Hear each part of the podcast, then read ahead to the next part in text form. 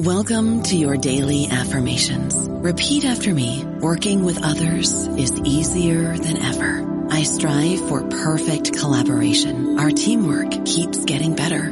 Yeah, affirmations are great, but Monday.com can really get you the teamwork you desire. Work together easily and share files, updates, data, and just about anything you want all in one platform.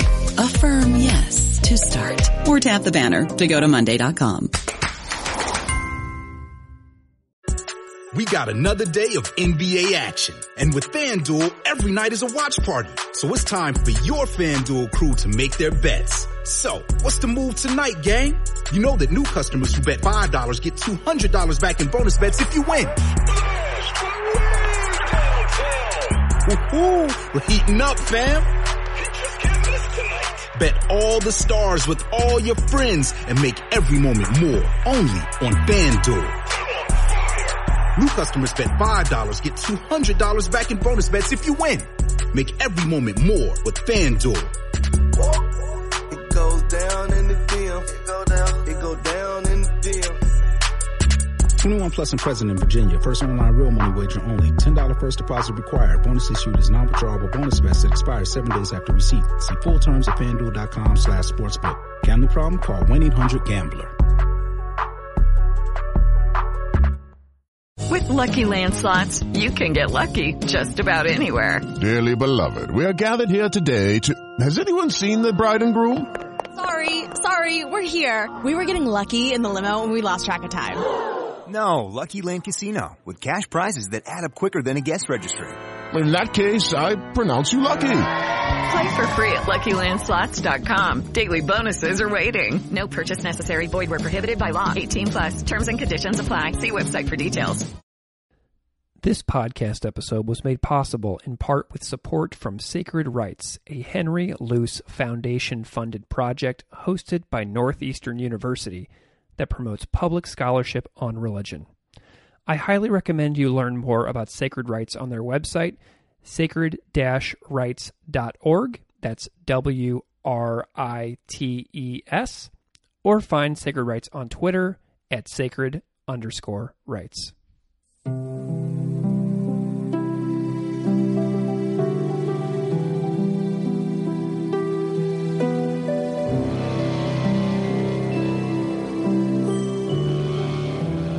Welcome to Classical Ideas. This is Greg Soden. The ways the internet is changing religious practice in our world is being examined by scholars as it unfolds before our very eyes all of the time. The sheer speed with which the internet and various virtual spaces alters the religious landscape only quickened, it seems, with the COVID 19 pandemic and the research needed on these adaptations seems limitless. This is a topic I aim to discuss on the show due to the ever changing ways with which people engage with religion as the world changes. This is the second of two thematically connected episodes within my 2021 Sacred Writes series. The first, featuring Dr. Deepa Sundaram on the previously released episode 214, discussed, among many other things, online Hindu social media trends and practices during large celebrations. This episode with Kaitlyn Ugoretz, here on episode 215, traces how online and digital spaces in Shinto traditions are altering the landscape of what is possible within religious practices around the world. Kaitlyn Ugoretz is a digital anthropologist and PhD candidate in the Department of East Asian Languages and Cultural Studies at the University of California, Santa Barbara. She earned a BA and MA in East Asian Languages and Civilizations from the University of Pennsylvania with a double concentration in Chinese and Japanese studies. Her research interests include Japanese religions, globalization, media, and digital technology. Supported by dissertation fellowships from the Social Science Research Council and Japan Foundation, she is conducting an ethnography of the growth of transnational online Shinto communities based on social media. Kaitlyn also hosts the educational YouTube channel Eat, Pray, Anime, which explores religion and history in Japanese pop culture and writes on Asian religions for the fantastic YouTube series Religion for Breakfast. We discuss all of these topics in this fantastic and wide ranging conversation. You can find Kaitlyn on Twitter at Kaitlyn Ugoretz, and you can follow her educational YouTube channel on Twitter at eat underscore pray underscore anime. Without further delay, please enjoy my conversation with Kaitlyn Ugoretz.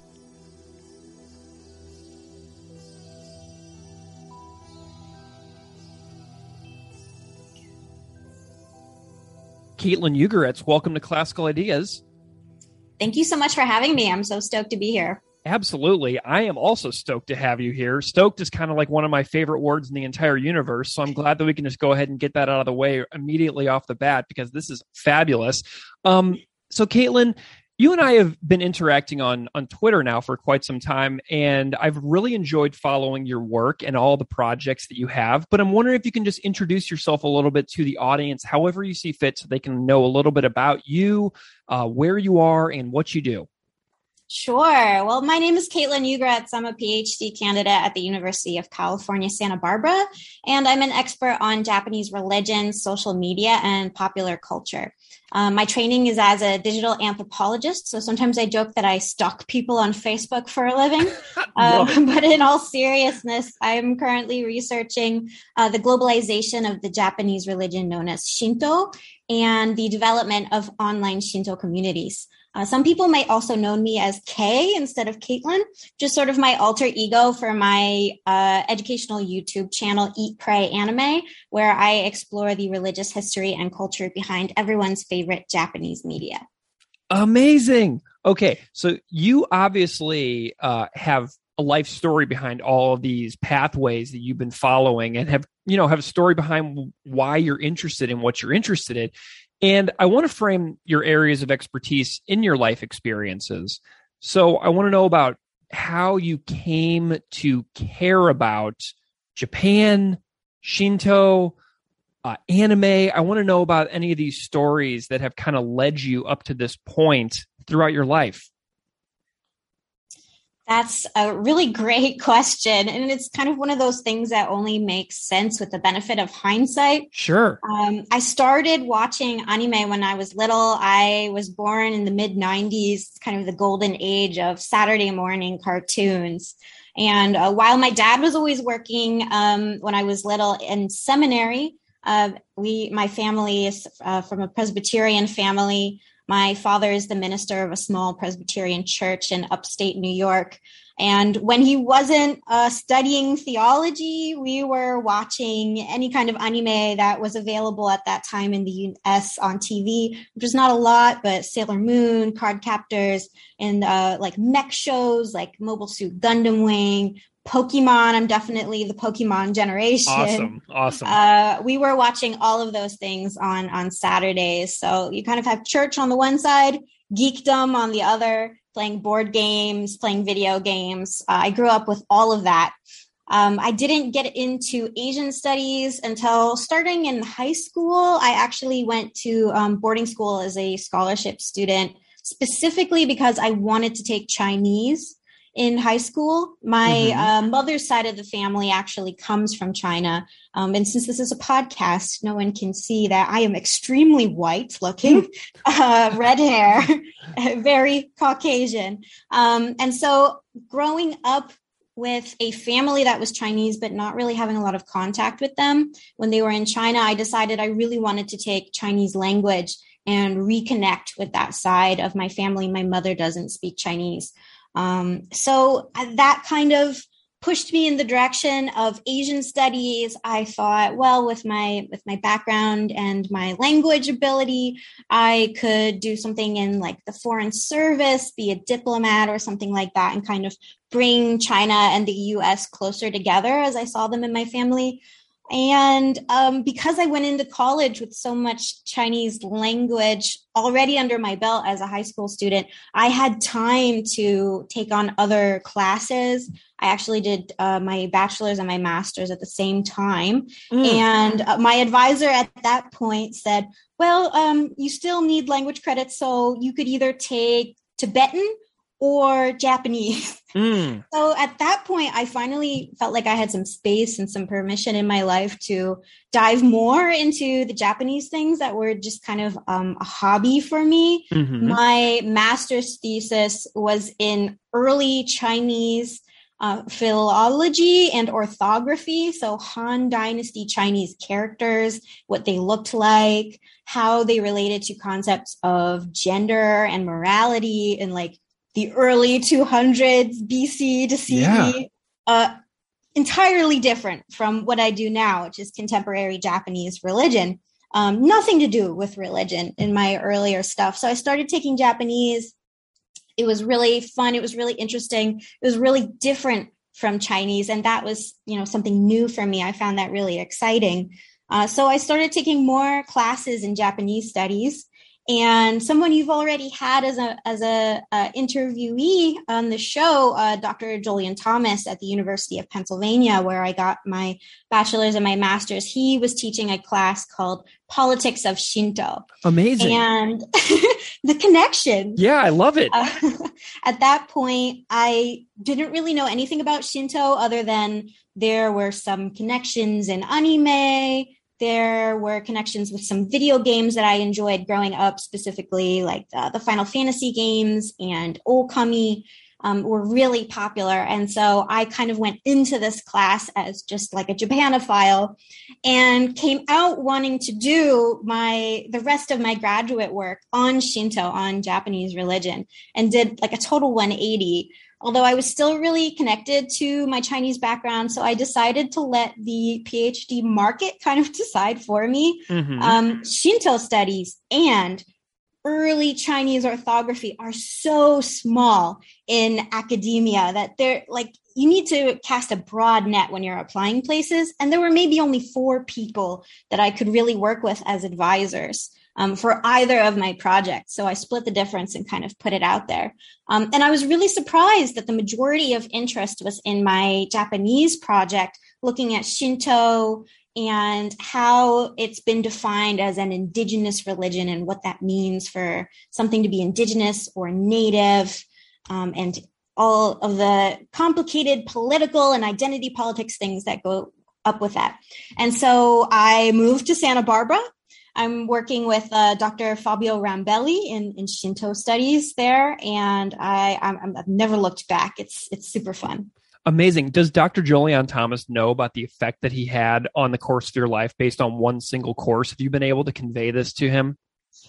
I've tried. Um, Dr. Thomas is fantastic, um, but also extremely humble. And so anytime I, I try to really express my my gratitude for his just his teaching style and the the complexity that he brings into the classroom, um, I think he blushes a little bit.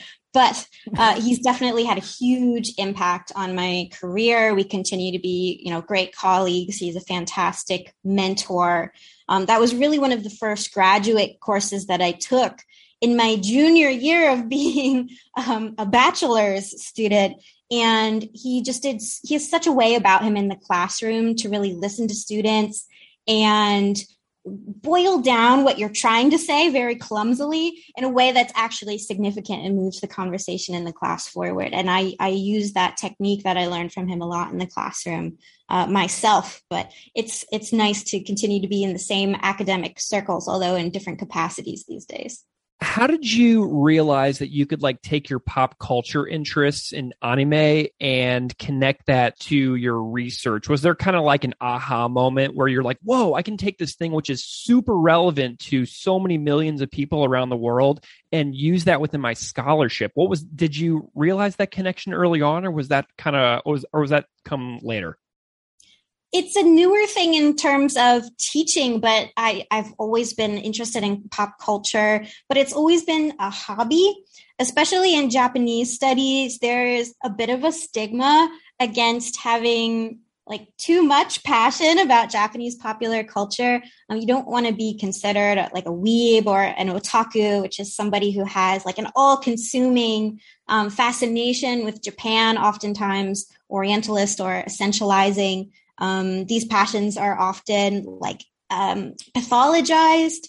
um, in in scholarship, and so as a young woman in a, a field such as Japanese studies, I did everything I could not to talk about popular culture, um, just to you know keep that professional uh, demeanor and not have anybody have any um, mis- misconceptions about what I was doing with my research. I'm very trying to be very serious. But I, looking back, I see that popular culture has always been kind of my entry point into things that I am less familiar with or don't understand. Um, for example, when I started uh, in East Asian Studies, I started a blog called East Asian Studies According to Avatar The Last Airbender, which was a favorite cartoon of mine. I was seeing so many connections. Early China is, feels like such a far away thing. Um, but another professor and advisor of mine, um, Paul Goldin at University of Pennsylvania, when he was teaching Intro to Early Asia uh, and Early China, he used a lot of slang. We're, we're both from the Trenton area in New Jersey. And he just had such a way about him.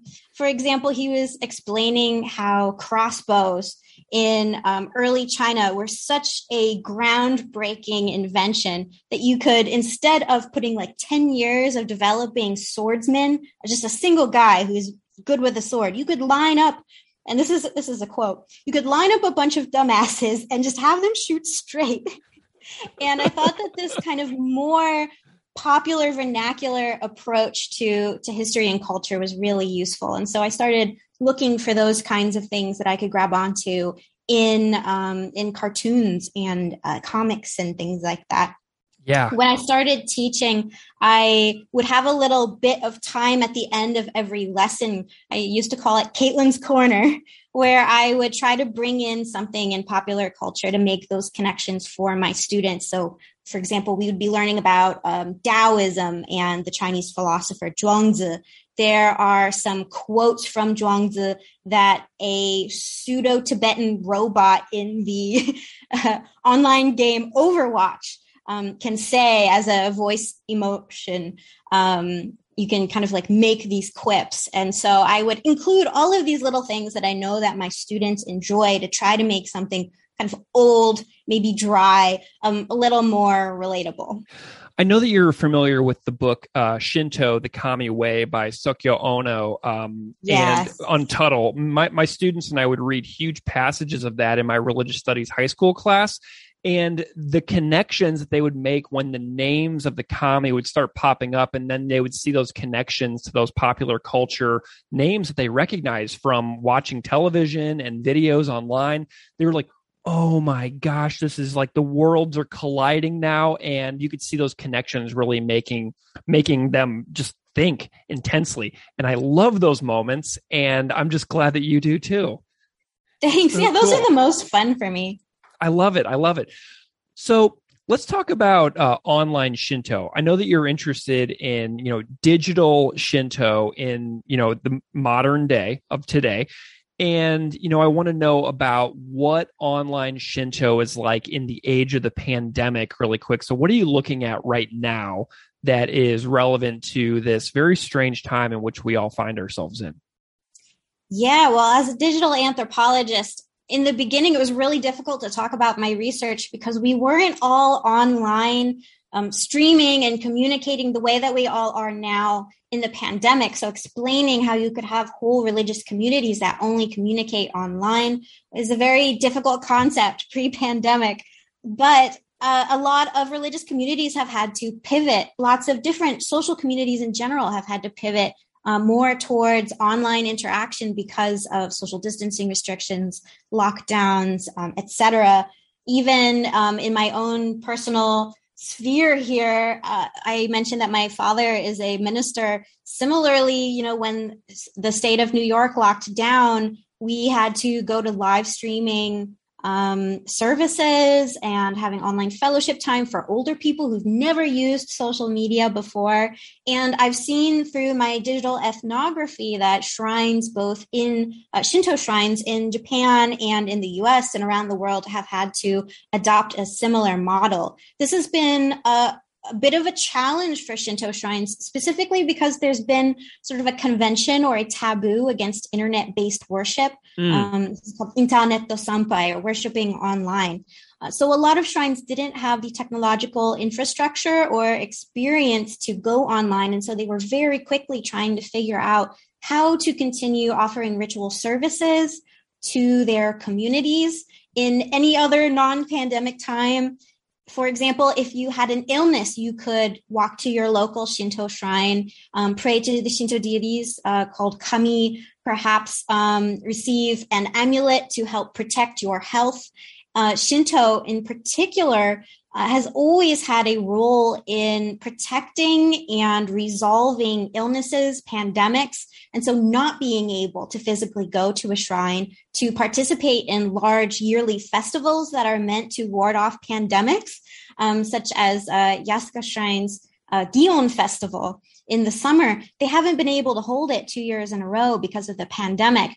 And so uh, Shinto priests have started experimenting with doing ritual services on social media, live streaming. Uh, some shrines have even held whole festivals on um, what is it called? Animal Crossing. Mm-hmm. Kanda Myojin, a very big and uh, very well resourced shrine, made a whole summer festival in Animal Crossing that was really popular. Um, so almost there's never been a better time in a very strange way to be a, a digital anthropologist of religion mm. because there's so much interesting stuff happening although the time difference is a little difficult at this point sure um, yeah something that i'm curious about is so you've mentioned how the priests are adjusting their own practices to make things accessible to people in the community. So before people could just you know pop by their their shrine on their way home from work or on their way to work or whatever. It, exactly. practice looks so much different within you know uh, for shintoism in general. And i'm wondering how practitioners or p- normal people who may or may not even identify as religious in any way i'm wondering what their practices are like and how they're adjusting to the current lockdowns and not being able to go to the shrine are they doing any kinds of like home practices that are adjustments or what are, what's that look like that's such an insightful question. I just finished writing an article on home practices for online Shinto communities uh, for an upcoming uh, edited volume. Uh, yes, there has been a turn um, towards home based practices. In fact, this is a lot more common in transnational or global online communities.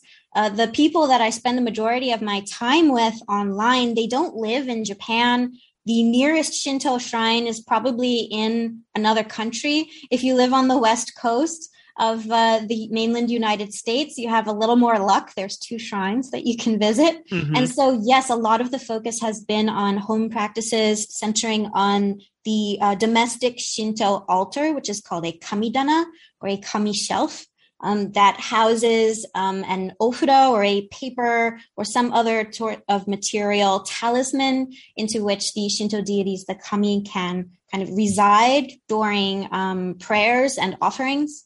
So, um, transnational Shinto practitioners will give offerings at the kamidana, pray for various things, express gratitude for blessings, that sort of thing. And uh, we've def- I've definitely seen a turn towards that um, especially during the pandemic. Although the pandemic has also made home practice difficult in other ways. For example, it's very hard to source the materials for the kamidana, um, particularly the more sacralized elements like the ofuda. Some of the accessories you can just get on Amazon or eBay, and it's mm-hmm. not an issue. But some things you have to get directly from Japan, directly from a shrine.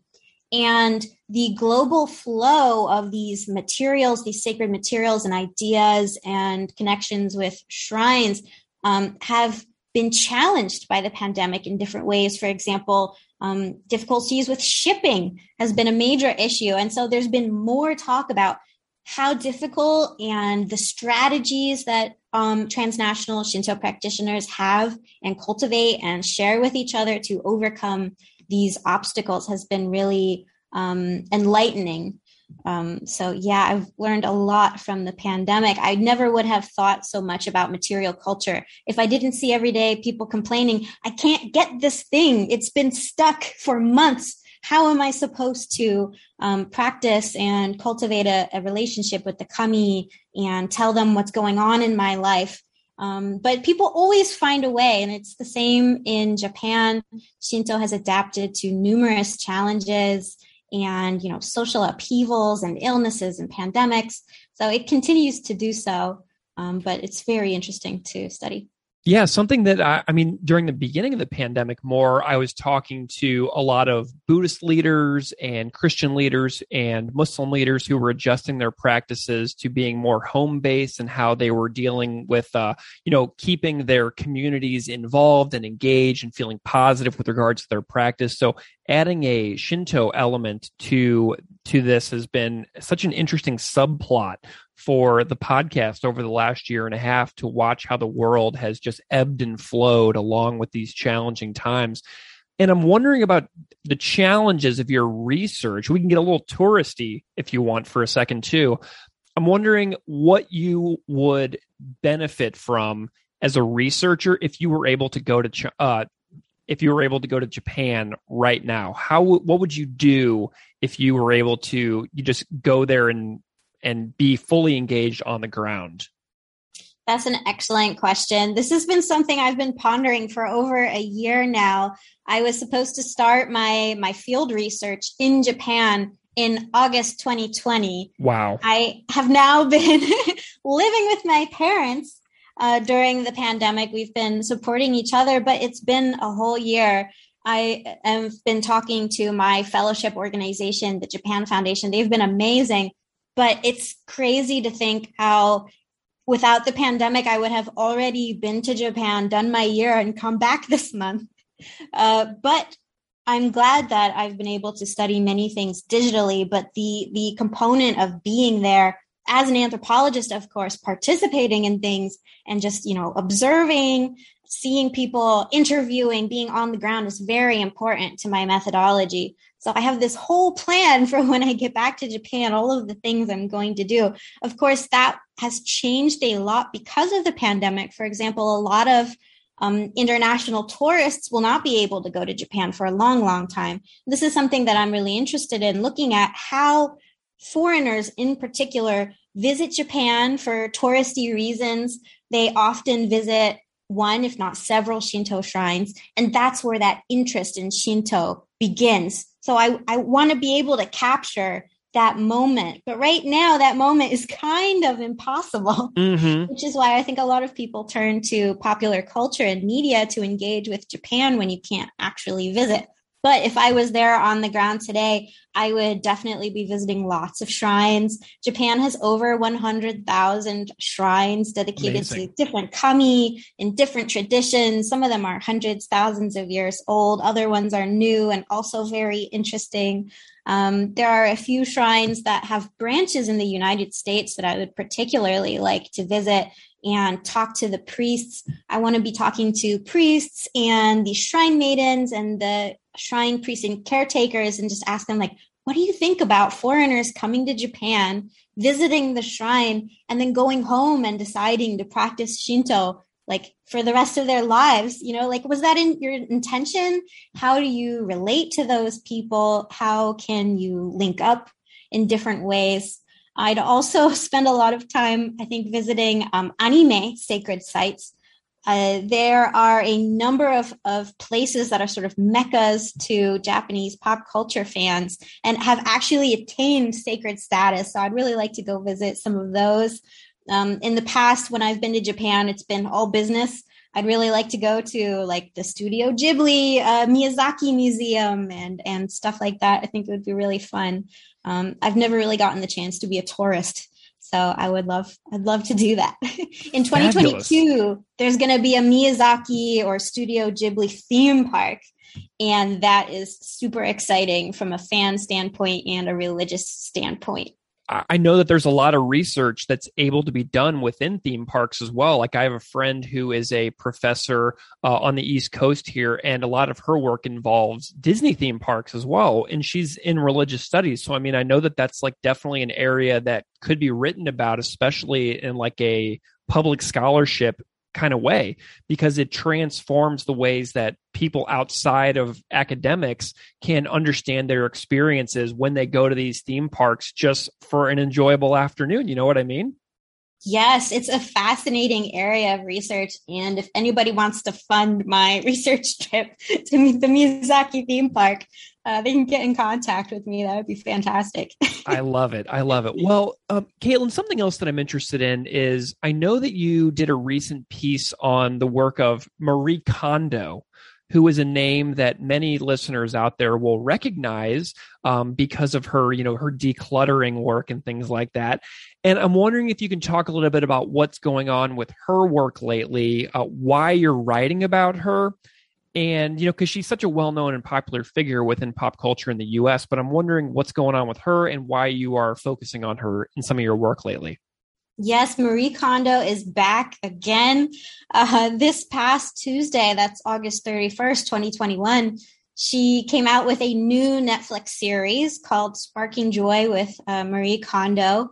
Um, she's already, as many people might already know, had a Netflix series about tidying the home. It's a very like classic HGTV kind of reality show where she comes in and the family is dysfunctional, uh, mainly because their house is cluttered. She helps them let go of things and uh, figure out which items that they possess, quote unquote, spark joy in English. And it's really become a phenomenon. People are so um, enchanted, fascinated with Marie Kondo and where she gets her ideas from and how she has such a profound impact on some people's lives. And so when I saw that she was coming out with a new TV show where she ventures outside of the home and applies her kind of philosophy of tidying up, transforming your life, and finding more joy through an intentional, meaningful connection um, with you know, materiality in general within the home, I knew I had to write something about it. And so, in originally in the religion news service, and then um, in the Washington Post, I wrote an article, "The Untidiness of uh, Marie Kondo's Eclectic Spirituality." This kind of comes out of a pet peeve of mine as a Shinto scholar that anything that is vaguely religious but not distinctly uh, recognizable as Buddhism in Japan often gets labeled Shinto. So everybody all around me was saying, "Oh, Kaitlyn, you do Shinto.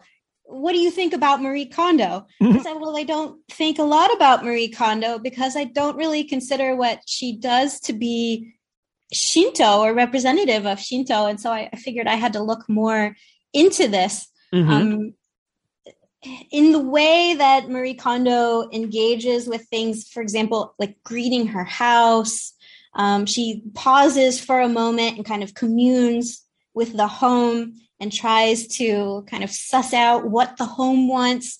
She has this emphasis on, she argues that Japanese people all share this idea that every object or material, a rock, a tree, um, your cell phone can have a spirit in it. And a lot of people link this to Shinto animism, um, which is a very fraught term. Uh, my colleague Jolyon Thomas has talked about this at length. So I basically wanted to set out for people how I see Marie Kondo, um, what she actually has to do with Shinto, and what else I think that she's up to. It became a lot easier to talk about um, once there were specifics on her website. In 2019, Marie Kondo launched an online shop that made waves because she was suddenly selling um, a lot of very uh, nice looking um, home ornaments and um, organizational boxes, which kind of pushed against her idea that you can tidy up without um, buying anything else, of getting rid of things. And then suddenly she's touting um, materials. But the thing that was most interesting about her website for me is the rituals section mm. where she has all of these different things that she argues are, are part of her daily life that bring her joy. Some of them have kind of Shinto connotations, but a lot of them don't. Um, in really striking ways. The the image that I always keep coming back to, and it's actually the first image in the first episode of her new uh, series on Netflix, is Marie Kondo striking a rose quartz crystal with a tuning fork. Mm. And for anybody who doesn't know anything about Shinto, I'll just tell them that crystals and tuning forks are not a part of Shinto. This is Okay. something completely different. And so I found this as an entry point into the other things that make up Marie Kondo's spirituality. Of course, it has kind of a, a, a well curated Japanese flavor to it, but religion in Japan is a lot more complicated than just Buddhism or Shinto. There are new religions. There are new, new religions. There are different uh, spiritual groups and he- healing communities, um, all sorts of really interesting things that don't really fall under the umbrella of Shinto. There are people who like uh, tuning forks and rose quartz crystals in Japan as everywhere else. Um, and Marie Kondo is so savvy in being able to tap into these uh, spiritual economies that are really global. They're part of Mm. Japan, but they're part of the rest of the world. And just like kind of picking and choosing very intentionally what she thinks will be um, appealing to her audience. And so Marie Kondo is not really selling uh, Shinto spirituality with kind of a homely spin on it. She's really selling the, the global um, spiritual market. I'm wondering what the reception has been like for your work on Marie Kondo. Have you gotten any feedback on any of the work? I haven't gotten a lot of feedback. I one of my main goals in the article was to push back against people saying, "Well, Marie Kondo is either Shinto or crazy," Mm. and she's not really either one of those. So I hope that I've done my job in saying that Marie Kondo is very smart in the moves that she's making in creating her spiritual brand. And people have picked up on this very well. A lot of the conversation on Twitter um, really shows me that people are thinking about Marie Kondo in new ways outside of the Shinto box, which I think is fantastic. Um, but there hasn't been a lot of pushback that I've seen. So I think that's good that the needle on Marie Kondo is moving over time as we get to know her better. In the beginning, it, we only had a few books by her that were translated into English. Then she had a TV show. Then she had a shop. Now she has a second TV show. I think people are starting to see more sides of Marie Kondo and what she's doing, and it's starting to to click.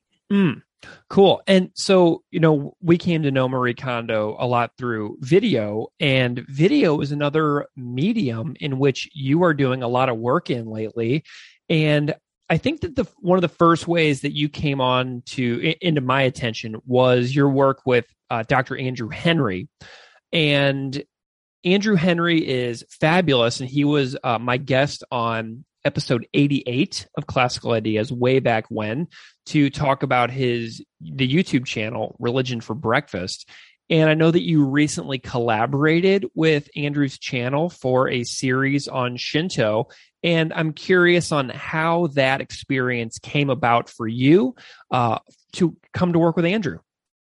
Yeah, it's been fantastic working with Andrew. This was almost a year now that we started working together.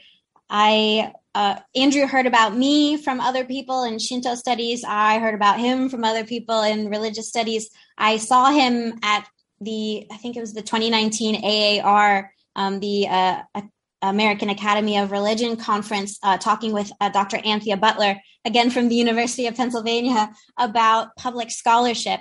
I've always been really interested in public scholarship, but I, I, didn't really know how to go about it. And it seemed like one of those things you couldn't really get into until after you had your PhD, after you had landed a tenure track job, after you had established yourself basically in academia. And so it was so inspiring to see um, Dr. Henry start this project while he was in graduate school and then just see it grow and boom. And by the time he was on the market, it was huge. And I, I, thought that that was just so amazing. So I jumped at the chance to be able to work with him. I didn't really realize how much of an impact it would have until the first episode came out. And within the first 30 minutes, there were like 3,000 views and already several comments. And I thought to myself, I've never taught this many people in my entire graduate career of teaching up until this point that I reached in 30 minutes with a video. Um, so I was so excited to work on that project with him. There's not a lot of popular, well researched information about Shinto out there. And I was really glad that uh, Dr. Henry wanted to bring that to his channel and his audience.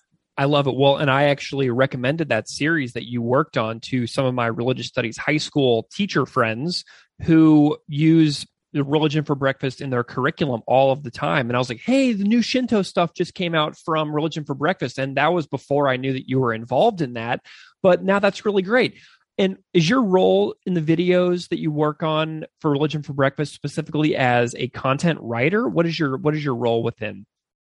Yes, so uh, my role is researcher slash writer. So basically, Dr. Henry contacted me and said, Hey, I want to do a five episode series on Shinto. Uh, Dr. Henry's o- always been interested in, in Japanese culture, even though he studies something very different with uh, early Christianity.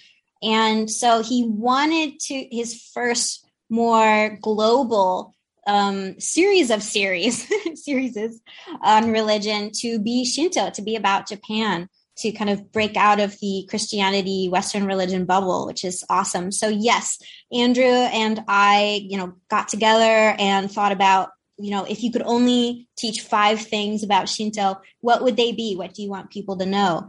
And so we we worked on the the premises together, and then I wrote the the episodes. Uh, Dr. Henry recorded them, uh, edited them, and uh, then sent them out into the world. Mm. So it was very much kind of a behind the scenes um, experience for me. And it was my first time writing for YouTube. I've written in television before in China, but this was something completely different. Awesome. Well, one of the videos that really captured my attention is Buddhism and Shinto Explained A Complicated History. And I'm wondering why this topic, out of the videos that you made together, this one really caught my attention. And I'm wondering about the backstory behind this particular episode and why you thought that explaining the complicated history between Buddhism and Shinto was so important. Yes, this is a really fascinating topic, which is one of the reasons why I wanted to make sure it got into the series. Um, the series in general answers major questions that I often see asked online, particularly in online Shinto communities. And uh, it's also designed to head off some of the really bad takes that I see online. Mm. And so, you know, one of the the major questions is, you know, how are Buddhism and Shinto actually related? And it is a very complicated history. There's um, a famous scholar of Japanese religion, Kuroda Toshio, who wrote a very inflammatory uh, article on how Shinto was part of Buddhism for a really long time. And this has generated a lot of really productive debate in academia about the actual relationship between Shinto and Buddhism. But basically, you can't go back in Japanese history and say, okay, there was Buddhism and there was Shinto in the early times and they were separate. They were very much connected to each other. And I'm very sensitive to this issue, one, because of my training with uh, Dr. Thomas in the politics of Shinto class, but also because of my advisor, uh, Dr. Rambelli, who works a lot on Honji Suijaku theory, um, which is the combination of Buddhist and Shinto deities. I think that this combination is the most interesting. But then when you get to the modern period in Japan, Buddhism and then something we can call Shinto independently are forcefully separated. And so this kind of schism in Japanese religion is really, really interesting. It provokes a lot of questions like how were they related before? How could you separate them? Why would you want to separate them? And then, you know, what did people think about that? It's a it's a complex issue. But a lot of times, uh, when you look back at the history of Japanese religion, it's very hard to say, okay, this is Buddhism over here, and that's Shinto over there, and you can't get your chocolate and your peanut butter. so, my my main goal with that episode was just to complicate people's idea of Buddhism and Shinto because their separation seems very natural today.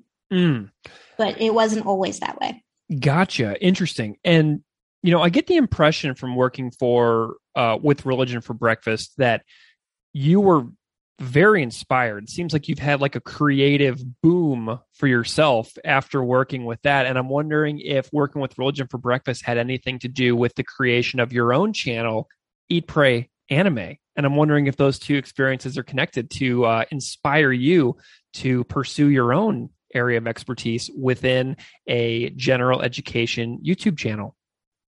Yes, Dr. Henry, the experience of working with him and working on the Shinto series for Religion for Breakfast is 100% the reason why I am in YouTube Woo! today. Uh, thanks, Dr. Henry. Maybe we'll see how it goes. Um, it's a tough gig, but I would have never thought about creating my own YouTube channel. Anyone who knows me from college or earlier knows that I'm very shy anxious type of person. I never want to be at the front of the class. I never want to be the first to raise my hand or talk or draw attention to myself in any any sort of way. All my report cards used to say, you know, is very bright but needs to speak up more in class and participate. and somehow I decided that I wanted to be the host of a YouTube channel and be front and center, which is just um, bonkers. If you asked me a year ago, I, I would have laughed.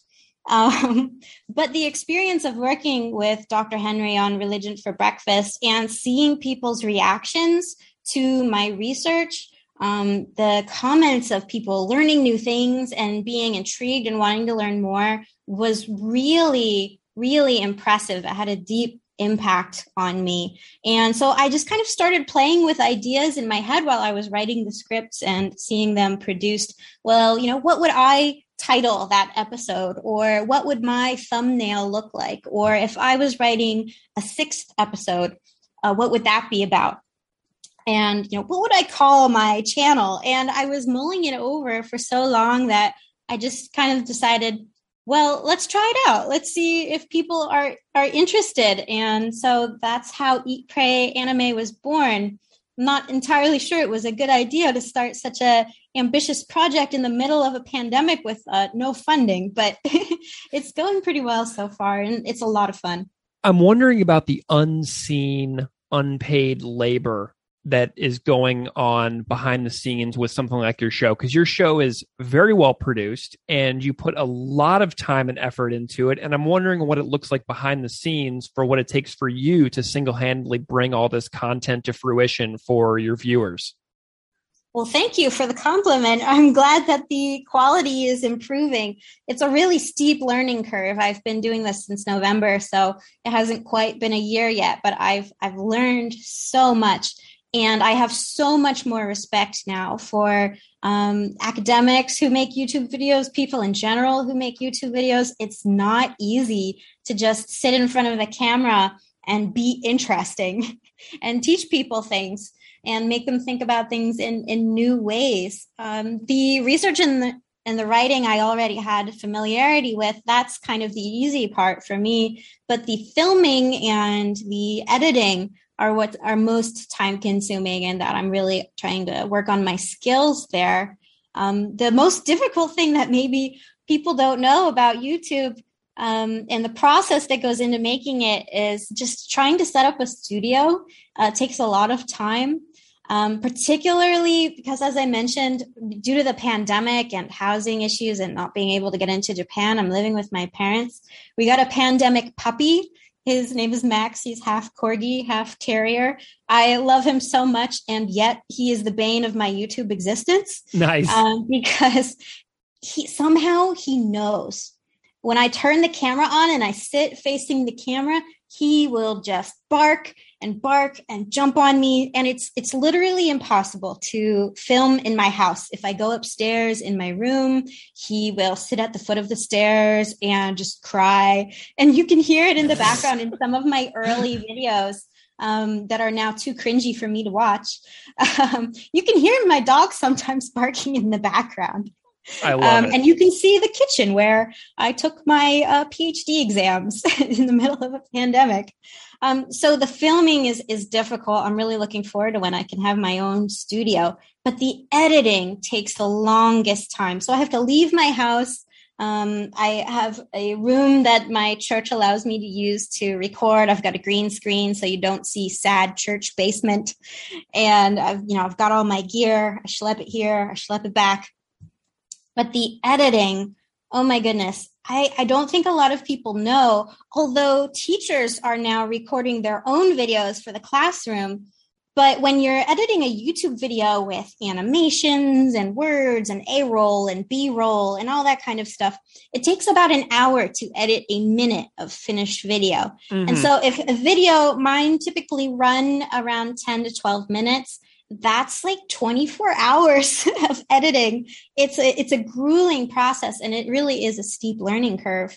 Um, but I thank you for saying that they are well produced because that's been a labor of love of mine. Just watching YouTube videos, learning about the strategy, what goes into a good thumbnail, how to optimize the search engine information, how to write a good description, how to just be like not terrible on camera uh, has been a huge learning curve.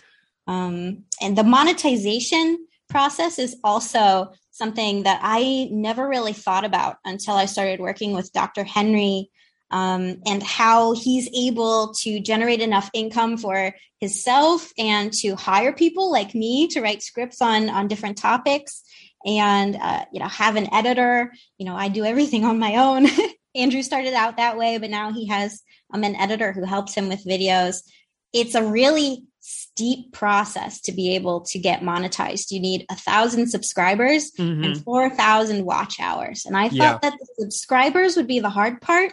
But thankfully, people seem to think that my my content is interesting, or at least like anime enough to to try it out.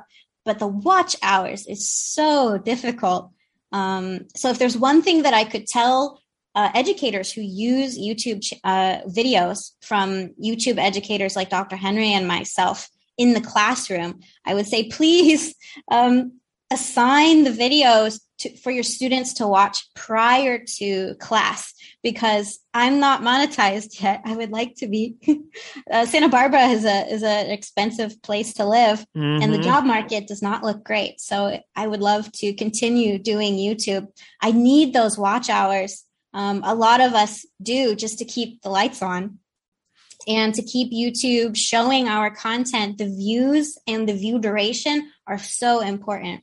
So if I was able to have all of the students watch my video independently and then perhaps watch it together in the classroom, which is not what I used to do. I used to just show the video in class to everybody. That would be such a huge help to uh, YouTube educators who are trying to um, get the algorithm on YouTube to notice them and to be able to share their content with a wider audience of people. I love it. Everybody out there listening, go check out Eat Pray Anime. I promise it's really good. I was watching them this morning and I was like, this is so great. And I hit that subscribe button really quick. So Thank I added you. so I added to your a little bit to your statistics just this morning.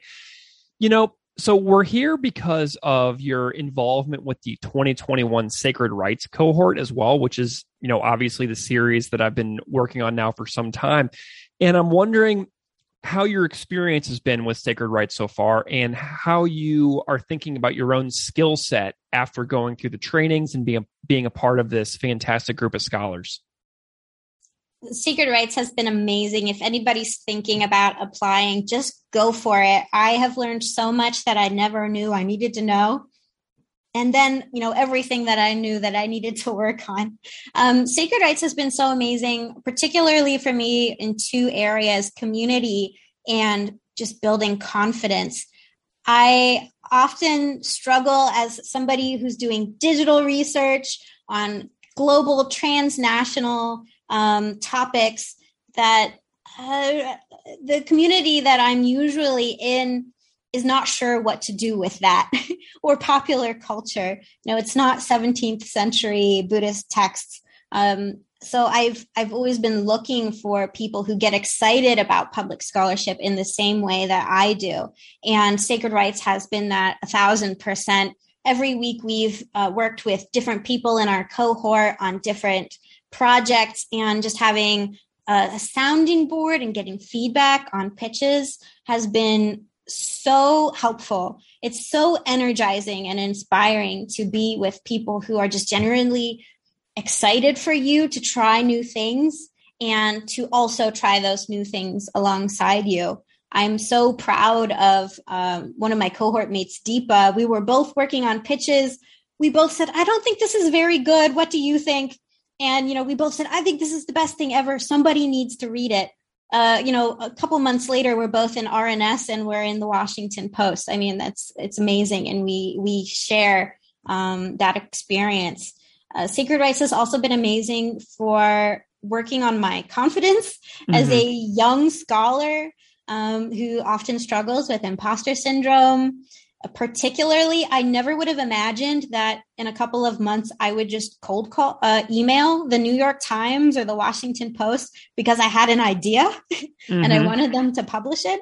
I actually had the idea for my uh, Marie Kondo piece about a year ago, and I didn't think anybody would be interested in it. So I figured I would just put it on my YouTube channel, and if some people watched it, great. But um, now it's been in the Washington Post and RNS, which is amazing. Um, it's been so helpful to kind of grow into my own skin as an academic who faces the public who wants to talk to people outside of academia and you know teach things and learn from other people about other things um, Sacred Writes was also particularly helpful, both community and confidence, when I was invited to consult for um, a trading card game, which I can't say much about because I signed an NDA. but I've never thought about this kind of work. And so being able to talk with people um, about how to engage with a company, which is very different from engaging with the public, how to position myself as an expert how to stand up for myself in terms of compensation as a young scholar and as a woman um, mm-hmm. has been so incredibly useful. And these are skills that I think academics all need to have so that we we value ourselves, but we also value each other and we learn how to support all different kinds of um, education and research. Awesome. I mean, you know, something else I'm curious about with all of you is why you think that studying or learning about your areas of interest matters for people outside of the academy. If somebody comes up to you and says, "Why should I care about Shinto in 2021?" Like, what what would you say to these people to get them to be curious about your areas of expertise specifically? That's a great question popular takes on Shinto tend to be either really reductionist about Japan and East Asia, so that it's saying it's the ancient Japanese way of life, or it's a nature religion, or it's anything that's not Buddhism. It's a nationalistic or a materialistic, uh, militaristic religion. They all reinforce these Orientalist stereotypes um, like you know japanese people and their approaches to religion are inherently ancient or foreign or mysterious wise or weird. And like we westerners can't hope to understand them. Uh, this really gets on my nerves. I think that japan is understandable and that we all should understand japan. I think it helps us to also understand ourselves better um, why do we get to say such reductionist things about Shinto without examination? I think we need to look at what we think of as, you know, the quote unquote right or appropriate ways of doing religion, what religion looks like, feels like, um, all of that. Religion in Japan and Japanese religion around the world are so much more complicated than any of these singular definitions. I think complexity is interesting and it's important. You know, if we can recognize that Shinto has a long history, it is bound up in global flows of religious thought and practice, community and identity formation, history, music and the arts, politics, law, violence, peace, and of course, anime. I mean, religion can be all of these things. Um, and sometimes people say things like, this is a special characteristic of Shinto. For example, I read in a book recently on religion and anime in Japan that Japan has a special relationship with religion and cartoons and or television in general. And I just don't think they're watching the right kind of television in mm. the hmm. West. um, so if we can use Japan and Shinto as a model for kind of deconstructing the our preconceived notions of what religion looks like and how religion relates to other aspects of our life. I think that's supremely valuable, um, even if you're not as big of a Japan nerd as I am. I love it.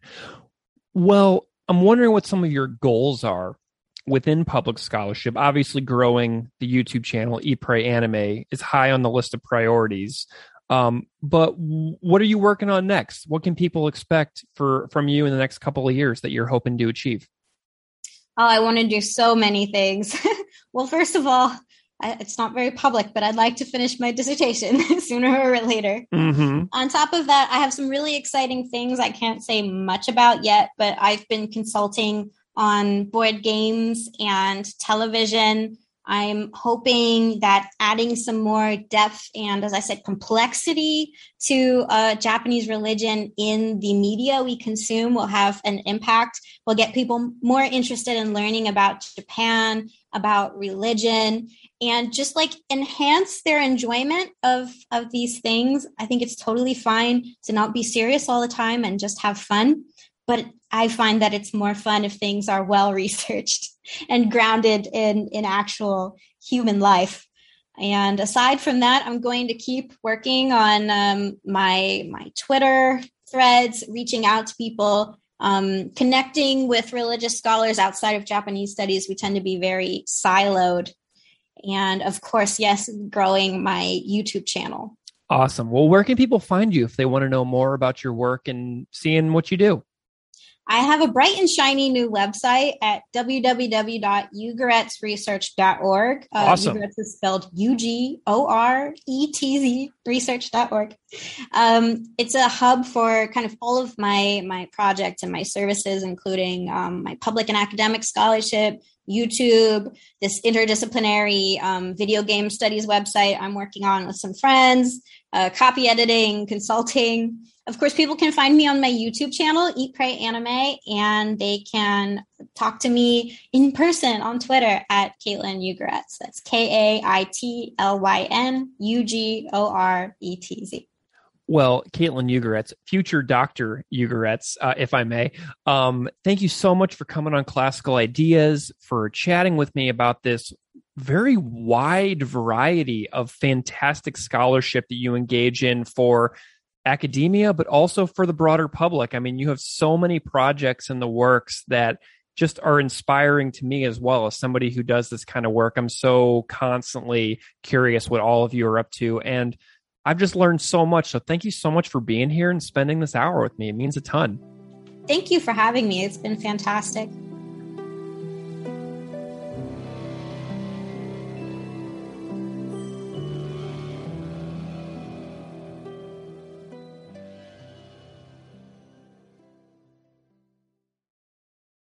Step into the world of power, loyalty, and luck. I'm gonna make him an offer he can't refuse. With family, cannolis, and spins mean everything. Now, you wanna get mixed up in the family business. Introducing The Godfather at ChumbaCasino.com. Test your luck in the shadowy world of The Godfather slot. Someday, I will call upon you to do a service for me. Play The Godfather, now at ChumbaCasino.com. Welcome to the family. VGW Group, no purchase necessary. Void where prohibited by law. See terms and conditions 18 plus.